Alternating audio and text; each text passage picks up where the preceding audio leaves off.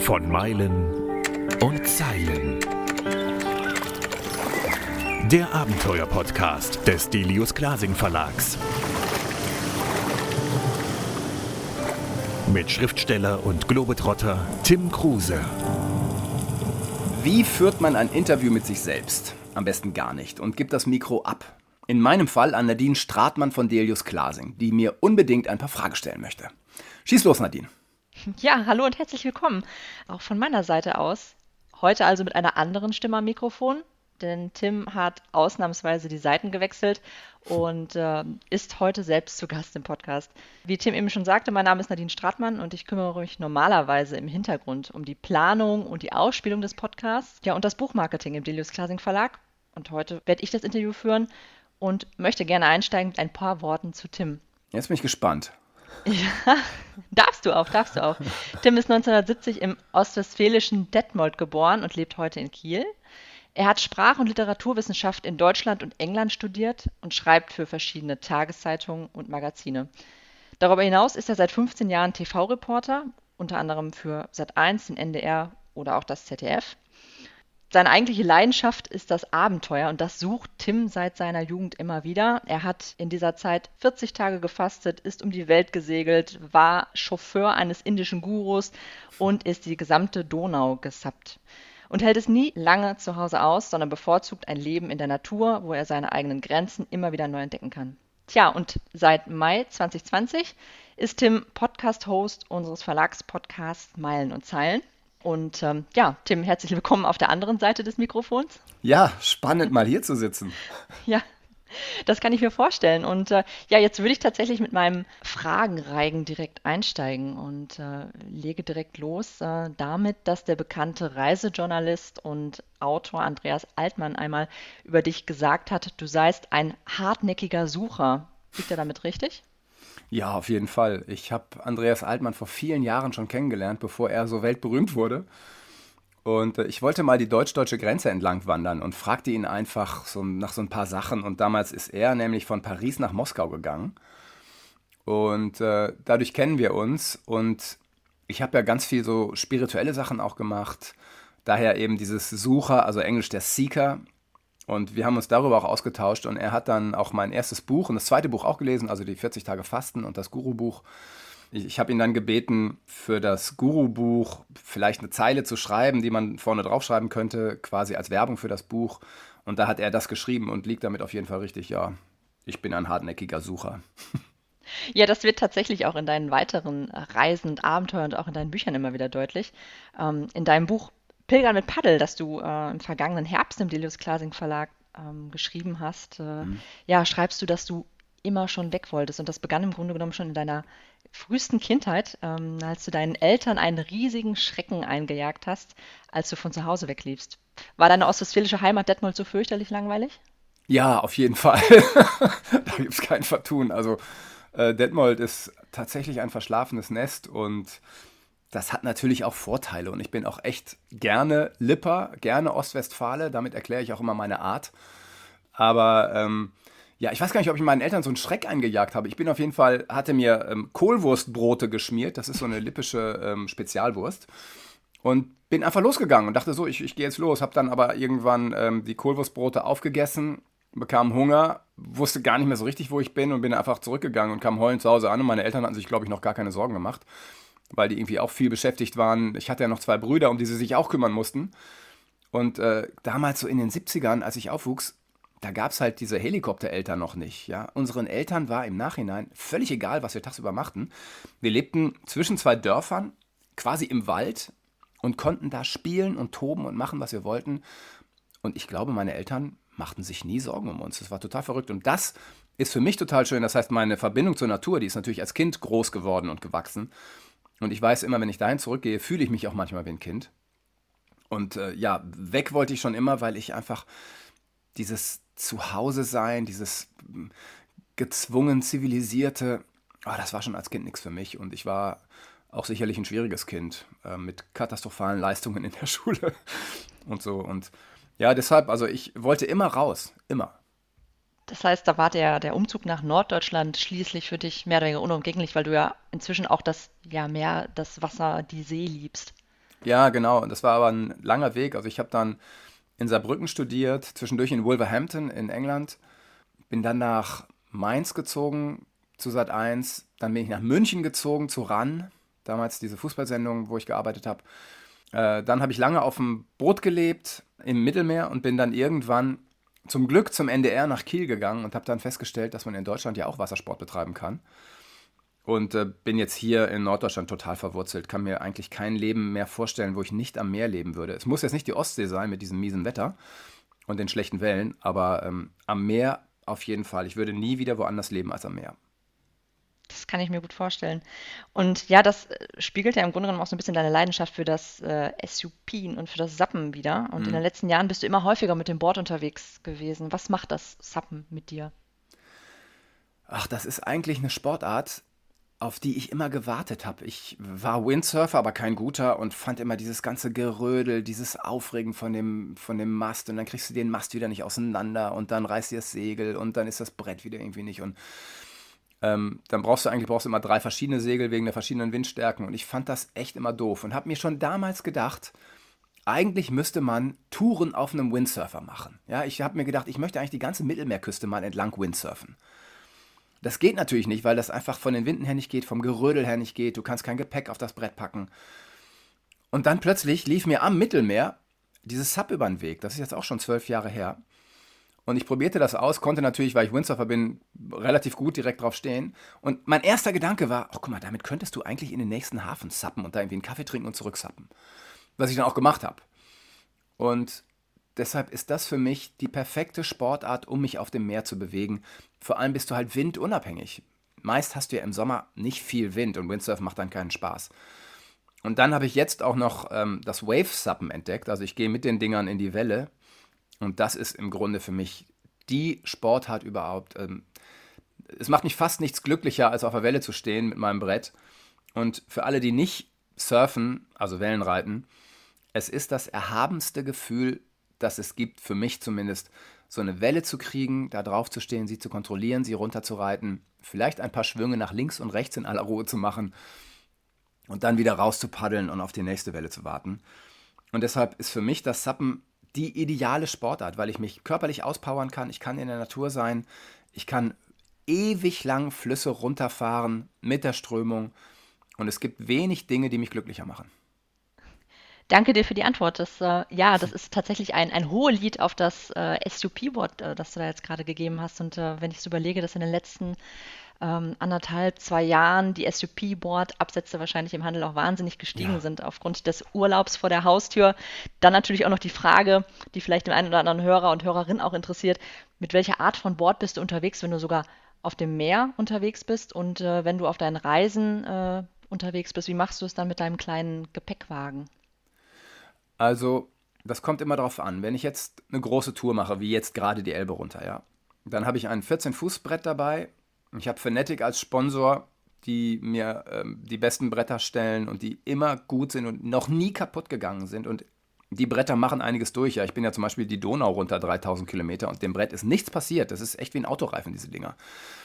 Ich habe eine wasserdichte große Tasche dabei, die schnalle ich hinten drauf. Ich habe einen wasserdichten Rucksack, den mache ich vorne drauf, sodass ich halbwegs ausbalanciert bin und gehe damit auf Tour. Und das funktioniert ganz, ganz hervorragend und ich habe da echt alles dabei. Also Zelt, Schlafsack, Kochgeschirr, Klamotten, ja auch Regenklamotten brauchst du ja immer, also Segelstiefel und es passt da alles auf das Brett drauf. Natürlich auch Getränke und Nahrung und so. Und diese Tasche wiegt dann teilweise ja 25, mit Wasser dann 30 Kilo. Aber das macht so einem großen Brett eben nichts aus. Und je länger ein Brett, desto schneller fährt es auch und desto stabiler ist es auch. Und deshalb, also jeder, der so eine Tour machen will, holt euch die größten Bretter, die ihr kriegt. Und wer auf die Welle will, der muss halt gewichtsabhängig gucken, was für ihn passt. Alles zwischen 120 und 160 Litern sind da gut. Super, danke dir. Also durchaus komfortabel unterwegs sein. Du hast es jetzt gerade schon erwähnt, die Donau, deine Donaureise, die du in deinem Buch Ein Mann, ein Board ja, im Grunde genommen aufgearbeitet hast. Und dort schreibst du davon, dass du auf dieser Reise zum Urmenschen geworden bist. Erzähl mir ein bisschen davon. Ja, ich empfinde uns in unserer Welt eigentlich immer als überzivilisiert. Also wir leben so sicher und komfortabel, dass es für uns fast unmöglich ist, unsere wahre Natur noch zu finden. Ja, wir leben hinter wirklich dicken Wänden, hinter dreifach verglasten Scheiben. Wir gehen jeden Morgen duschen, abends manchmal auch noch. Wir haben Wasserklosetts, wir bewegen uns in Autos in Geschwindigkeiten, die eigentlich unvorstellbar sind und die auch nicht menschengerecht sind. Und vergessen, dass wir natürliche Wesen sind. Ja, der Homo sapiens ist quasi ein intelligentes, bewusstes Tier dieses Planeten. Und in unserer Zivilisation haben wir das vergessen. Und deshalb ist es für mich so wichtig, raus in die Natur zu gehen. Und mein Mittel ist eben das Sub. Also mit einem Sub den Fluss runter, dann finde ich mich wieder. Und ich habe da keinen Komfort. Ja, ich schlafe im Zelt. Ich benutze die Flüsse für alles. Die sind teilweise Trinkwasser, die sind meine Toilette, die sind meine Dusche, die sind alles. Und viele denken so, wie, du gehst im Fluss aufs Klo? Ja, das ist völlig natürlich. Das haben Menschen Zehntausende von Jahren gemacht. Und wir denken, wir könnten nur auf ein Wasserklosett gehen. Und diese ganzen zivilisatorischen Errungenschaften, die mal abzulegen und in der Natur zu sitzen, unter einem Baum zu hocken, wenn ein Gewitter durchkommt, irgendwo ein Feuer zu machen, darauf den frisch gefangenen Fisch, den ich gerade aus der Donau geholt habe, zu grillen. Das ist ein Zurückkommen zu dem, wie wir Menschen mal waren, als wir noch in Stämmen lebten. Und das ist es im Grunde, wo ich hin will und wo ich mich wohlfühle. Es dauert immer eine Zeit, bis ich da bin. Also ich brauche immer ein paar Tage. Und nach ein paar Wochen auf so einem Fluss, also auf der Donau war das definitiv so, werde ich dann wieder zu dem, soweit das geht, der ich mal war, ohne zivilisatorische Einflüsse oder der ich wäre ohne diese Einflüsse. Das ist sehr spannend, weil du auch davon sprichst, dass du ja durchaus ein Konsummensch bist, wobei du das Konsum, den Begriff Konsum durchaus ein bisschen anders definierst und sagst, dass das Reisen dein persönlicher Konsum sei und du es als deine Sucht bezeichnest. Es könnte schlimmere Süchte geben, oder? Oh ja, ich hatte ja einige schlimmere Süchte. Da gehe ich ja auch sehr offen mit um. Also ich trinke ja zum Beispiel keinen Alkohol mehr, weil ich mit dem Zeug nicht umgehen kann. Für mich ist einfach wichtig, von diesen stofflichen Dingen loszukommen, die zu konsumieren. Aber man muss eben auch sagen, wir leben natürlich in einer reinen Konsumwelt. Ja, solange wir uns in dieser Gesellschaft bewegen und nicht irgendwie einsam im Wald oder auf einem Boot leben, selbst da braucht man die Konsumgüter. Also ganz frei machen kann man sich davon nicht. Aber mittlerweile ist mein letzter großer Konsum sind natürlich die Reisen. Die werden aber auch immer ökologischer. Und deshalb mache ich mich schon ganz schön frei von Konsum. Also ich kaufe tatsächlich quasi nie Klamotten. Ich kaufe fast nichts im Internet, ab und zu mal ein Buch, wenn es nicht anders geht, weil es das gebraucht nicht mehr zu bestellen gibt.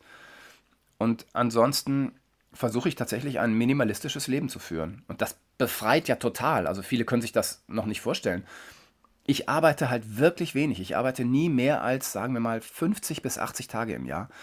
Und mehr möchte ich auch nicht arbeiten. Und das geht natürlich nur, wenn man ein wirklich bescheidenes, einfaches Leben führt. Also ich habe keine Ex-Frauen, keine Kinder, keine fetten Autos, kein Haus abzuzahlen. Und dann geht das eben. Aber das muss eben auch natürlich jeder für sich finden. Und ich habe meinen Weg gefunden, wo ich so ein für mich gutes Gleichgewicht finde zwischen nicht zu viel arbeiten und möglichst viel reisen. Die Tendenz geht ja durchaus dahin, dass man sein Leben ein wenig entschlackt und ja, idealerweise, wenn es der Beruf hergibt, auch da vielleicht ein bisschen zurücktreten kann und ja, wie du gerade schon sagtest, beispielsweise das Reisen für sich entdecken. Ja, da würde ich gerne nochmal bei dir drauf zurückkommen, weil du ja schon einige Punkte der Erde bereist hast. Und ich kenne diese großen Weltkarten für die Wohnzimmerwand, auf denen du die bereisten Länder freirubbeln kannst. Also im Grunde genommen wie beim Gewinnlose freirubbeln. Und fehlt in deiner Ländersammlung überhaupt noch ein großes Los? Oh ja, auf jeden Fall. Also ich war noch nie auf Hawaii zum Beispiel. Absoluter Traum von mir. Ich war noch nie in Neuseeland. Möchte ich auch unbedingt mal hin. Auch es gibt so viele Länder. Ich würde auch wirklich gerne mal durch Asien noch mehr, so Tadschikistan, diese Länder entdecken.